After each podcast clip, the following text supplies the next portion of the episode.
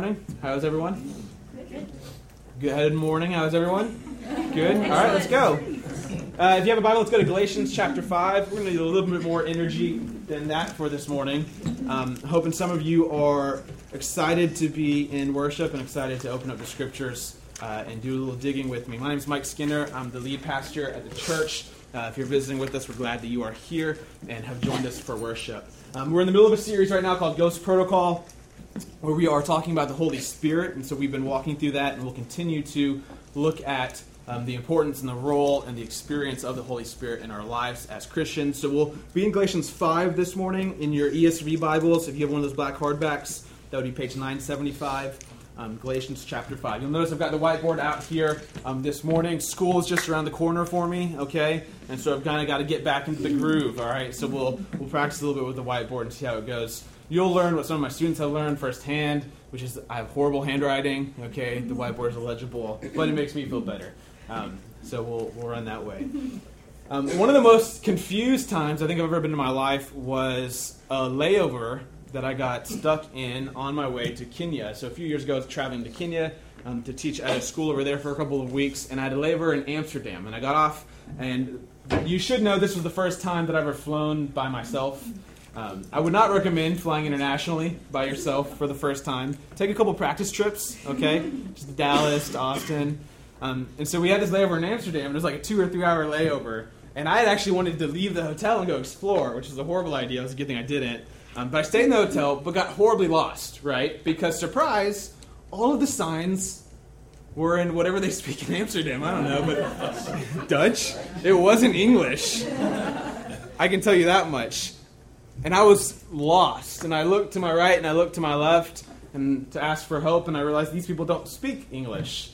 And I had this very kind of lonely, sinking feeling that I was all by myself in the middle of this huge airport, um, across the world with no phone to call anybody. Um, I tried to get, uh, so the money I had, I had some American money, and then I had some Kenyan money. I had no Amsterdam money, so I couldn't use the phones there. I, I was trying to call home. I, I mean, it was a tough situation for me. And I realized in that moment, one, how many signs there are in the world. I was overwhelmed by how many signs were in this airport, and I think we kind of take it for granted. If you look around, there's just signs everywhere for us. And then two, how helpful they are, right? It's not until they're in another language that you... you forget how much of our lives depends on signs and, and being able to follow them and read them and understand them. Um, we take it for granted sometimes, but signs are an important part of our life. Sometimes signs can be confusing. Uh, another trip we took, some of you will remember this. In oh nine, we went to El Salvador with Living Water uh, to build a well over there. And on our way back, we were in this tiny little airport in El Salvador waiting for our plane. Um, and, and so we're at the gate, we're sitting there, and the plane was supposed to leave at two thirty. It was departure time. And we're sitting there, there's nothing outside. I mean, there's like two gates to this airport. It's tiny. There's nothing outside. And the, the departure sign above the gate says, leaving at two thirty. And then underneath it, a tiempo. Thank you, high school Spanish. I know what that means, on time. And so we get there about thirty minutes beforehand, and we're like, all right, we'll be good. But as it creeps towards two thirty, no plane shows up. And it's two fifteen. Yet the sign stays optimistic. A tiempo. Like, well, we're not so sure about that sign, but we'll see. two thirty comes around, and there's still no plane. And the sign is still saying a tiempo. At this point, we're wondering if the sign is broken, if anyone's even working these things. But while we're talking, we look up, and we realize the time has changed from two thirty to three thirty. A tiempo. On time. Without, that's not how it works. But okay. And so we waited and waited and waited. Around three fifteen, still no plane outside the window. And yet, what does the sign say? A tiempo. We are on time. And we thought, you are not on time. But I like the way you think over here, okay? I, I've kind of adopted that as my own kind of personal policy. You probably can tell if you go to F C Cubed, right? This is how we start service. Like, I thought service started at ten forty-five, but it's like ten fifty. No, we're on time. It's a tiempo, right? We just pushed back the time that we wanted to start, and now we're still on time. You never run behind in life. Um, signs are important. Signs can be misleading. Uh, are confusing. Um, but, but they're important because they, they tell us where we are. They tell us where we're going, okay, if we're going in a direction, the right direction, the wrong direction. And they tell us what to do, like how to correct ourselves if we're going in a wrong direction. What Paul's going to give us here in Galatians five is, is, is kind of a, a group of signs that are going to be helpful for you and I as we navigate the Christian life in particular as we try to walk in the Spirit and live in the Spirit and be transformed by the Spirit. And he's going to give us this group of signs that I think is going to make it kind of crystal clear where we are, where we're going, and then maybe some adjustments that need to be made in our lives. So if you'll read with me, we'll pick up in Galatians chapter five, verse sixteen. Galatians five, verse sixteen. But I say, walk by the Spirit, and you will not gratify the desires of the flesh. For the desires of the flesh are against the Spirit, and the desires of the Spirit are against the flesh. They are opposed to each other. They're at war here, the Spirit versus the flesh, to keep you from doing the things you want to do. But if you are led by the Spirit, you are not under the law. Now the works of the flesh are evident. And here he gives us a list of the works of the flesh. Ido- uh, sexual immorality, impurity, sensuality, idolatry, sorcery, enmity, strife, jealousy, fits of anger, rivalries, dissensions, divisions, envy, drunkenness, orgies, and things like those. I warn you, as I warned you before, that those who do such things will not inherit the kingdom of God. A pretty intense warning here by Paul. But then he says in verse twenty-two, a very famous passage of Scripture, but the fruit of the Spirit is love and joy and peace and patience and kindness and goodness and faithfulness, gentleness, self-control. Against such things there is no law. And those who belong to Christ have crucified the flesh with its passions and desires. And if we live by the Spirit, let us also walk by the Spirit. Now, I don't know if you grew up in Sunday school or you went to a Christian summer camp um, during the, the summer break, but do you know the uh, Fruit of the Spirit song? Anybody in here? Fruit of the Spirit's not a coconut. Just me all by myself? Okay. We'll change it. Yeah. Love, joy, peace, patience, kindness, goodness, faithfulness, gentleness, and self-control. Oh, that's actually the only way I've ever remembered the fruit of the Spirit. Um, I begged Chris Henderson to play that during worship, and he refused. So there looks like a pay cut coming in January. It's a good thing Matthew's not here. They don't actually let me near the budget. Okay, I'm twenty-six, so I'm not, I'm not invited to those meetings. So you have these two lists here, right? The works of the flesh, the fruit of the Spirit. They're at war with each other, the Spirit and the flesh. I think actually flesh here should be capitalized for you. I think it's in opposition to the Spirit. It's personified here as, as this kind of evil power that wants to keep um, God's creation from being redeemed and being reconciled. But let me point out a couple things to you. Um, there's two big commands, all right, in this passage. Look at verse sixteen with me. Paul says this, I say to you, walk by the Spirit. Here's the imperative, walk by the Spirit. We've seen this in Ephesians five last week. Paul says, be filled with the Spirit. To be a Christian means in some capacity that we are listening to and, and receiving guidance from and responding to the promptings of the Holy Spirit. He says, walk by the Spirit. Live your life by the Spirit. And there's a promise attached to that. Walk by the Spirit, and you will not gratify the desires of the flesh. Now, if you skip down, there's another command in verse twenty-five. Paul says this, if we live by the Spirit, let us also walk by the Spirit. This is really interesting um, because it seems that you can live by the Spirit but not be walking in the Spirit. And actually, if we were to do some kind of closer reading here, um, I think your E S V Bible does you a disservice, okay? It translates um, both these verbs in, in verse uh, sixteen here and in verse twenty-five as walk, but there are two different words in the Greek, okay? So the first one is let us walk. It's kind of the generic word for walking. Let us walk in the Spirit. Let our lifestyle be a lifestyle in the Spirit. But when Paul says, if you live by the Spirit, also walk by the Spirit, the word here is actually like a military word. It means to keep in step with. Like there's rows or there's lines and you need to be following along. It's like a discipline word.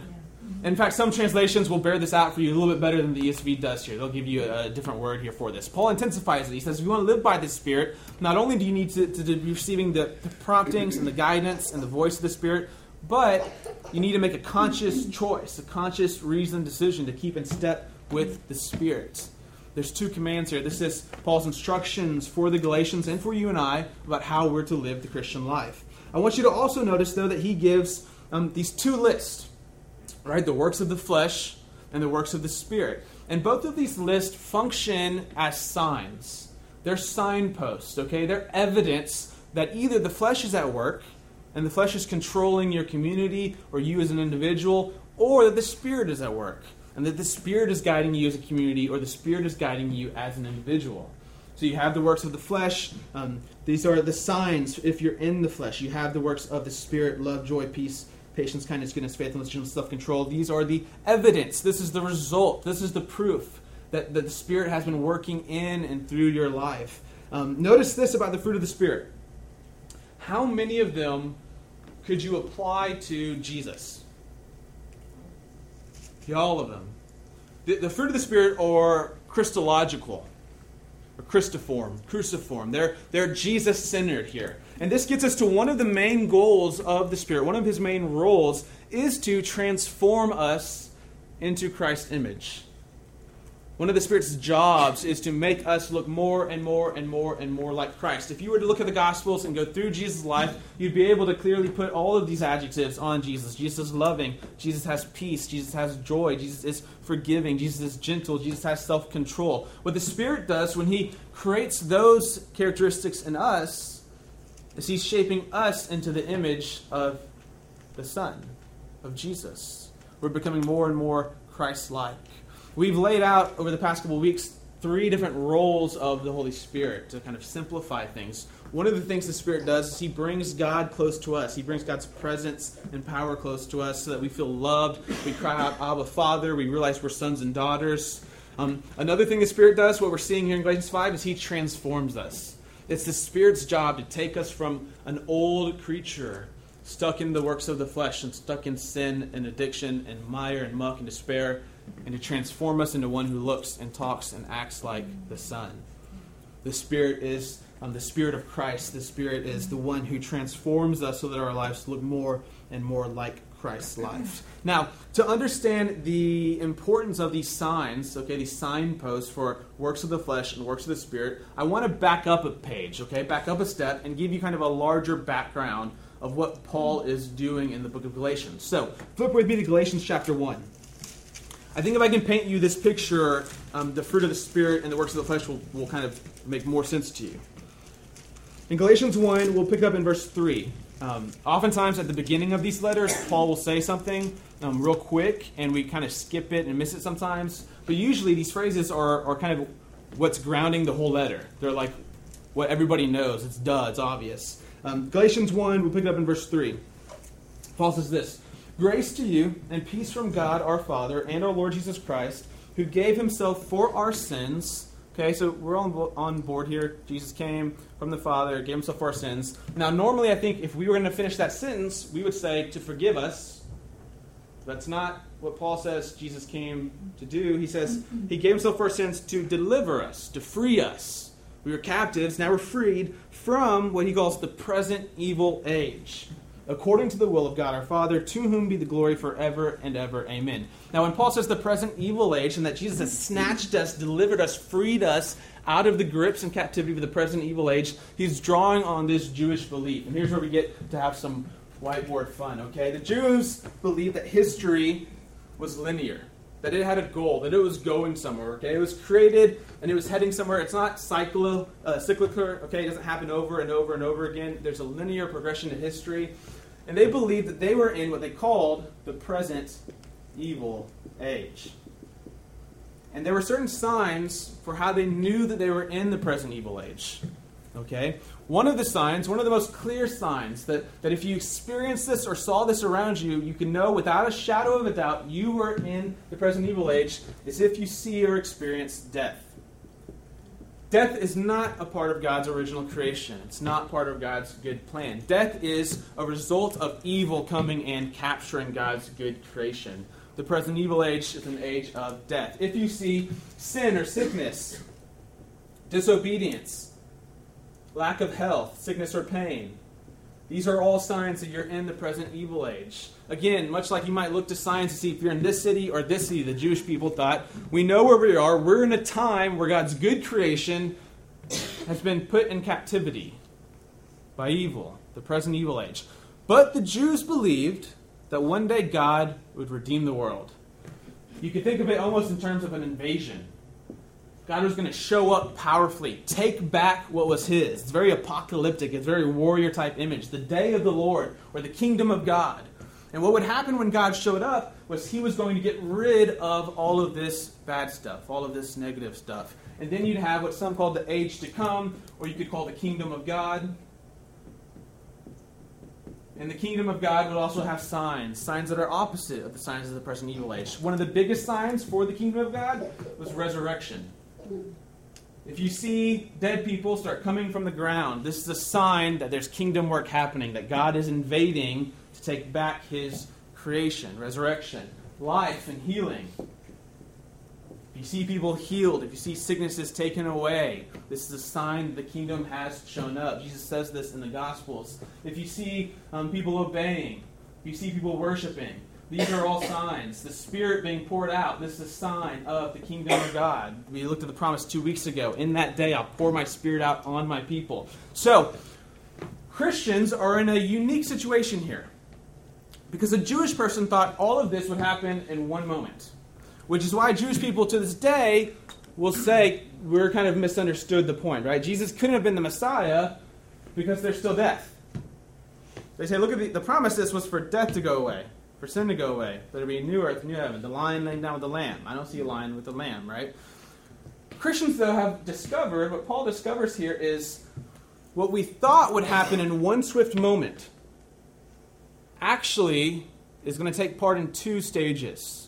And what happens is we come to understand there's an overlap of the ages, where the present evil age continues on even though the kingdom of God has started in the middle of it, with Jesus and his death and his resurrection. The kingdom of God starts. Right now, though, we are here.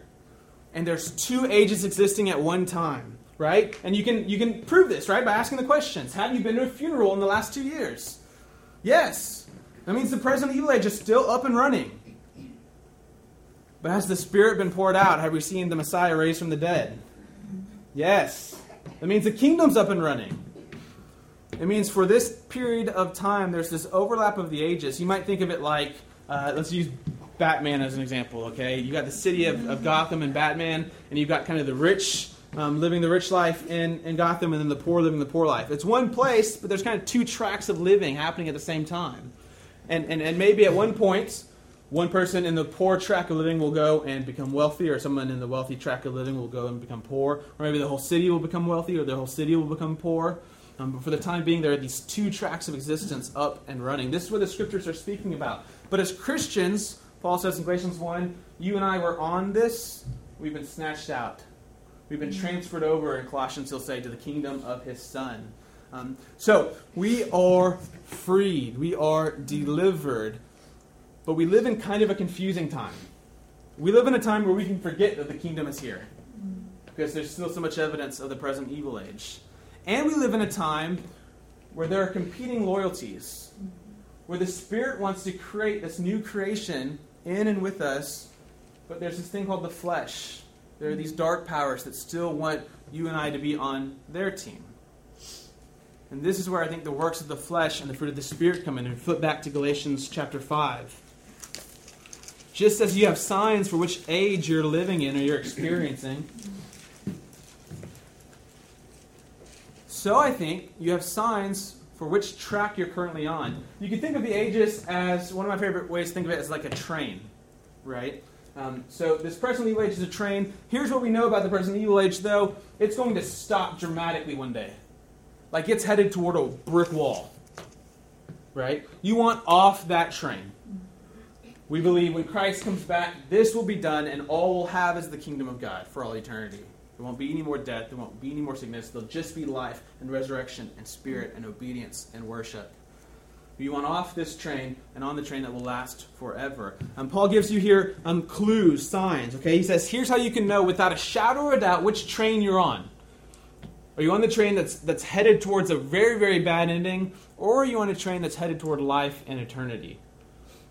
This is how these lists work. The train that's headed toward the brick wall is characterized by people who idolize things, who place things above God, who are sorcerers, who have enmity, who have strife, who are jealous, who have fits of anger, who have rivals, who take part in dissensions and cause divisions, who are envious, who get drunk, who have orgies, things like these. This is not an exhaustive list.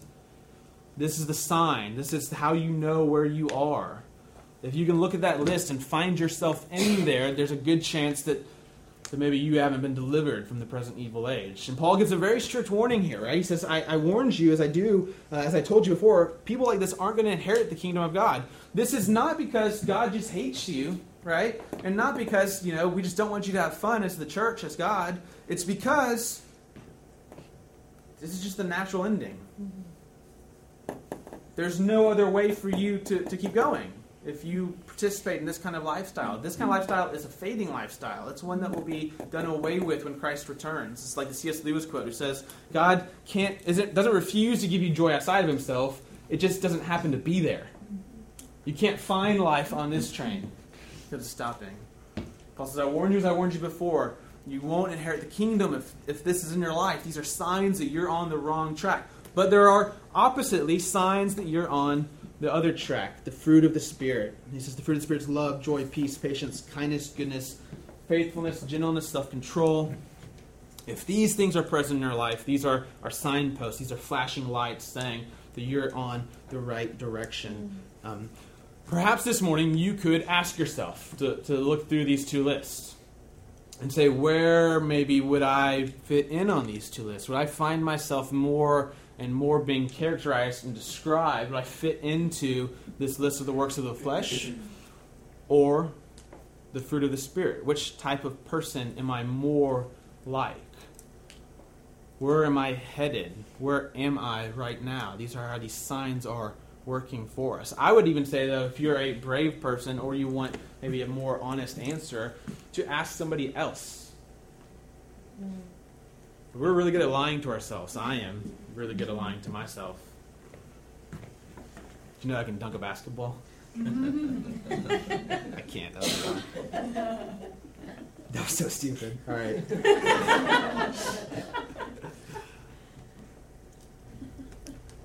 Maybe find someone you know who knows you really well, who you've given permission to, to be honest. And say, hey, where do you see me on these descriptions? Where could you pin my name and my actions? Um, would you, I mean, really, you're saying I'm, I'm a pretty jealous person? You see that a lot in me? And I'm envious, and I cause dissensions. And that would be a, a kind of a warning sign, a bad sign, where someone might be able to speak truth into your life and say, and I see peace and patience and kindness and love. And that would be a, a good sign. Paul's giving these signs. Here's how you know where you are. Here's how you know where you're going. And here's how you know if you need to get off. If you need to jump jump ship. If you need to jump train here. Now, be very careful here because the fruit of the spirits are not a the fruit of the Spirit is not a to-do list. Amen. Paul's not saying do this, be loving, be patient, be peace. Um, these are things the Spirit does. Yes. These are results of the Spirit's action and movement in you. You do have a responsibility. You do have some action items to take, but it's not to produce these fruit in you. These fruit are, are, are supernatural fruit, right? These are things that you can't do on your own. If it was as simple as doing it on your own, then the law would work. Mm-hmm. Paul says, though the law can't combat the flesh. The antidote to the flesh is not the law, it's the battle of the Spirit. It's the Spirit inside of you, transforming you from the inside out into Christ's image. And our job, our role as the church, um, is to walk with the Spirit. Keep in step with the Spirit.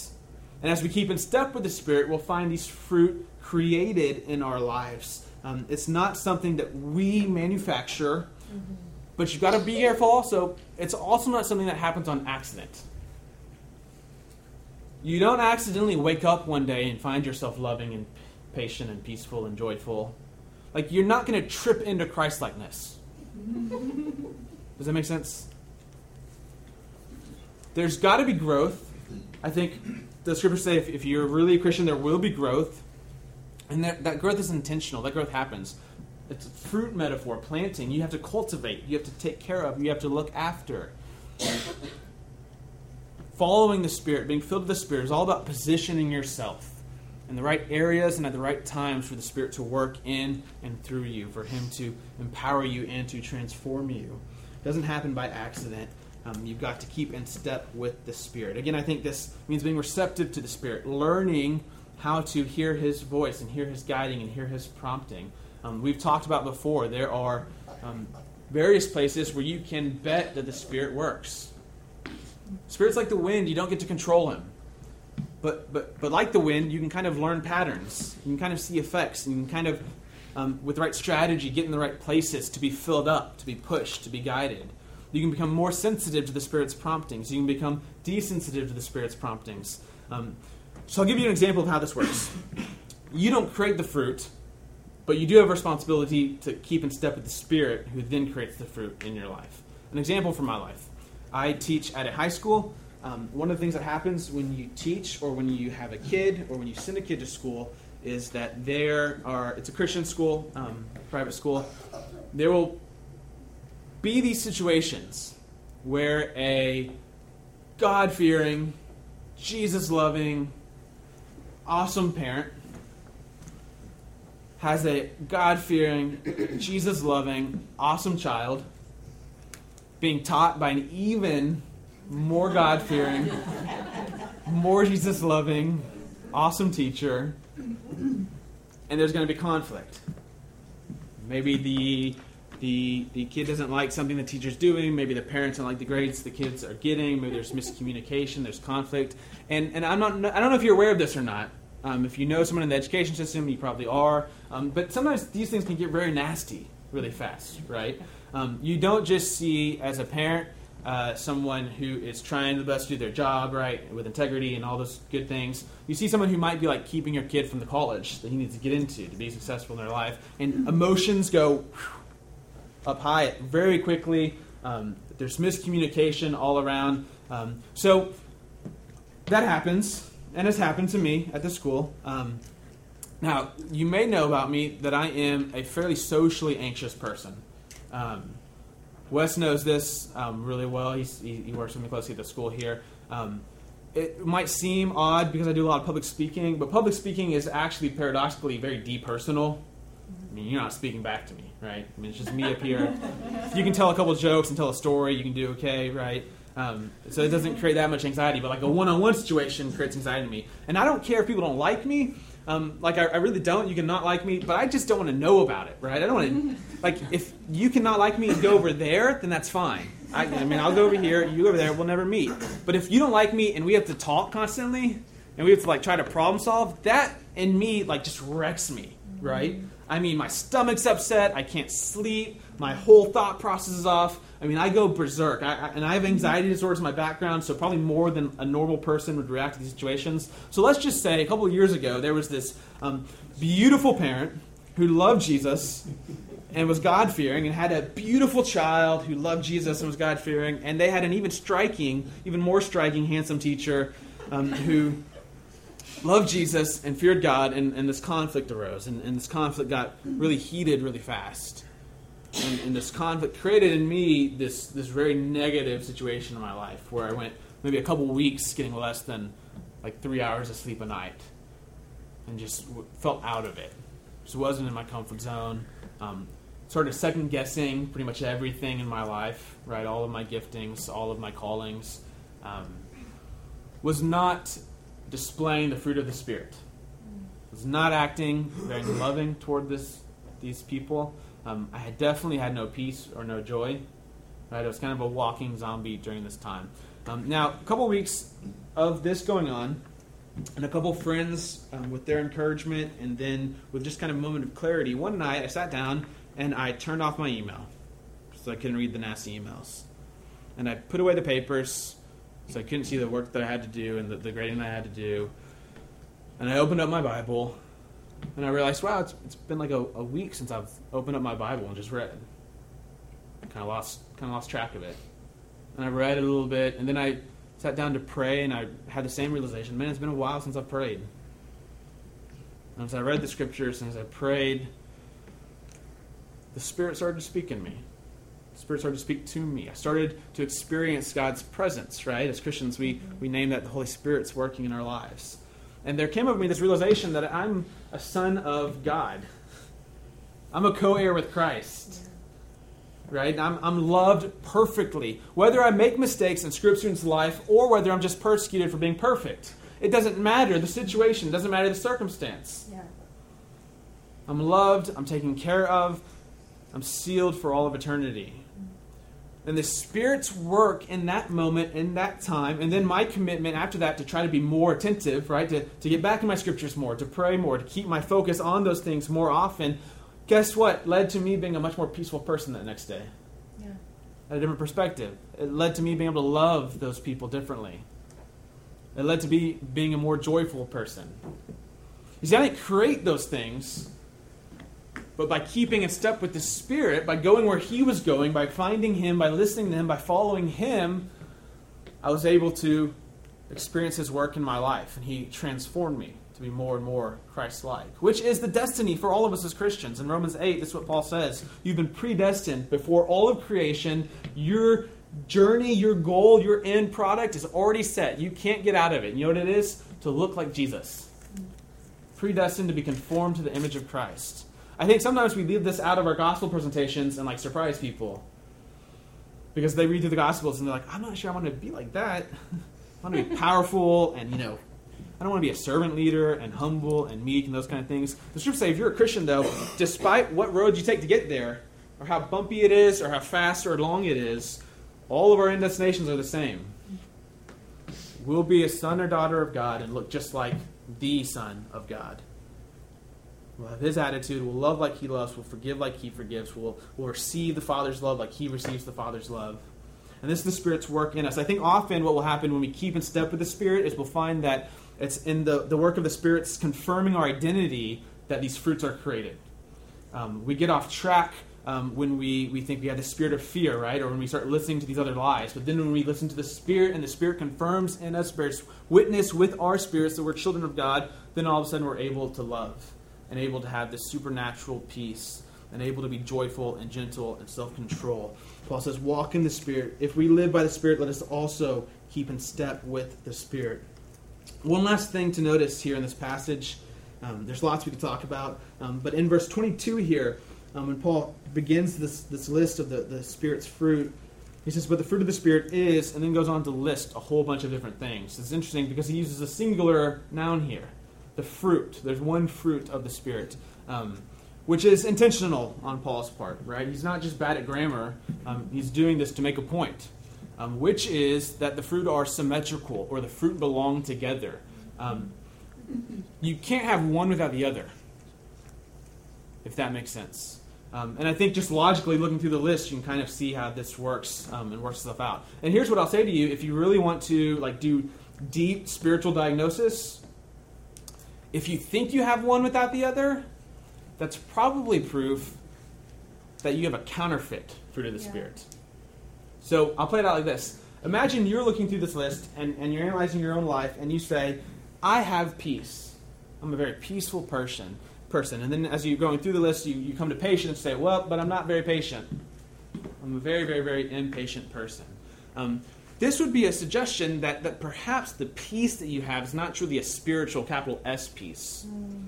That all the fruit go together. Maybe, in fact, the reason you're at peace is because everything's going right in your life right now. Your job's good, you're making lots of money, all your relationships are working, you don't have to wait for anything. But the moment you have to wait for something, and your lack of patience rears its ugly head, where's your peace go? Yeah. Right out the window. All these fruit work together. They grow up together. They're symmetrical. They belong together.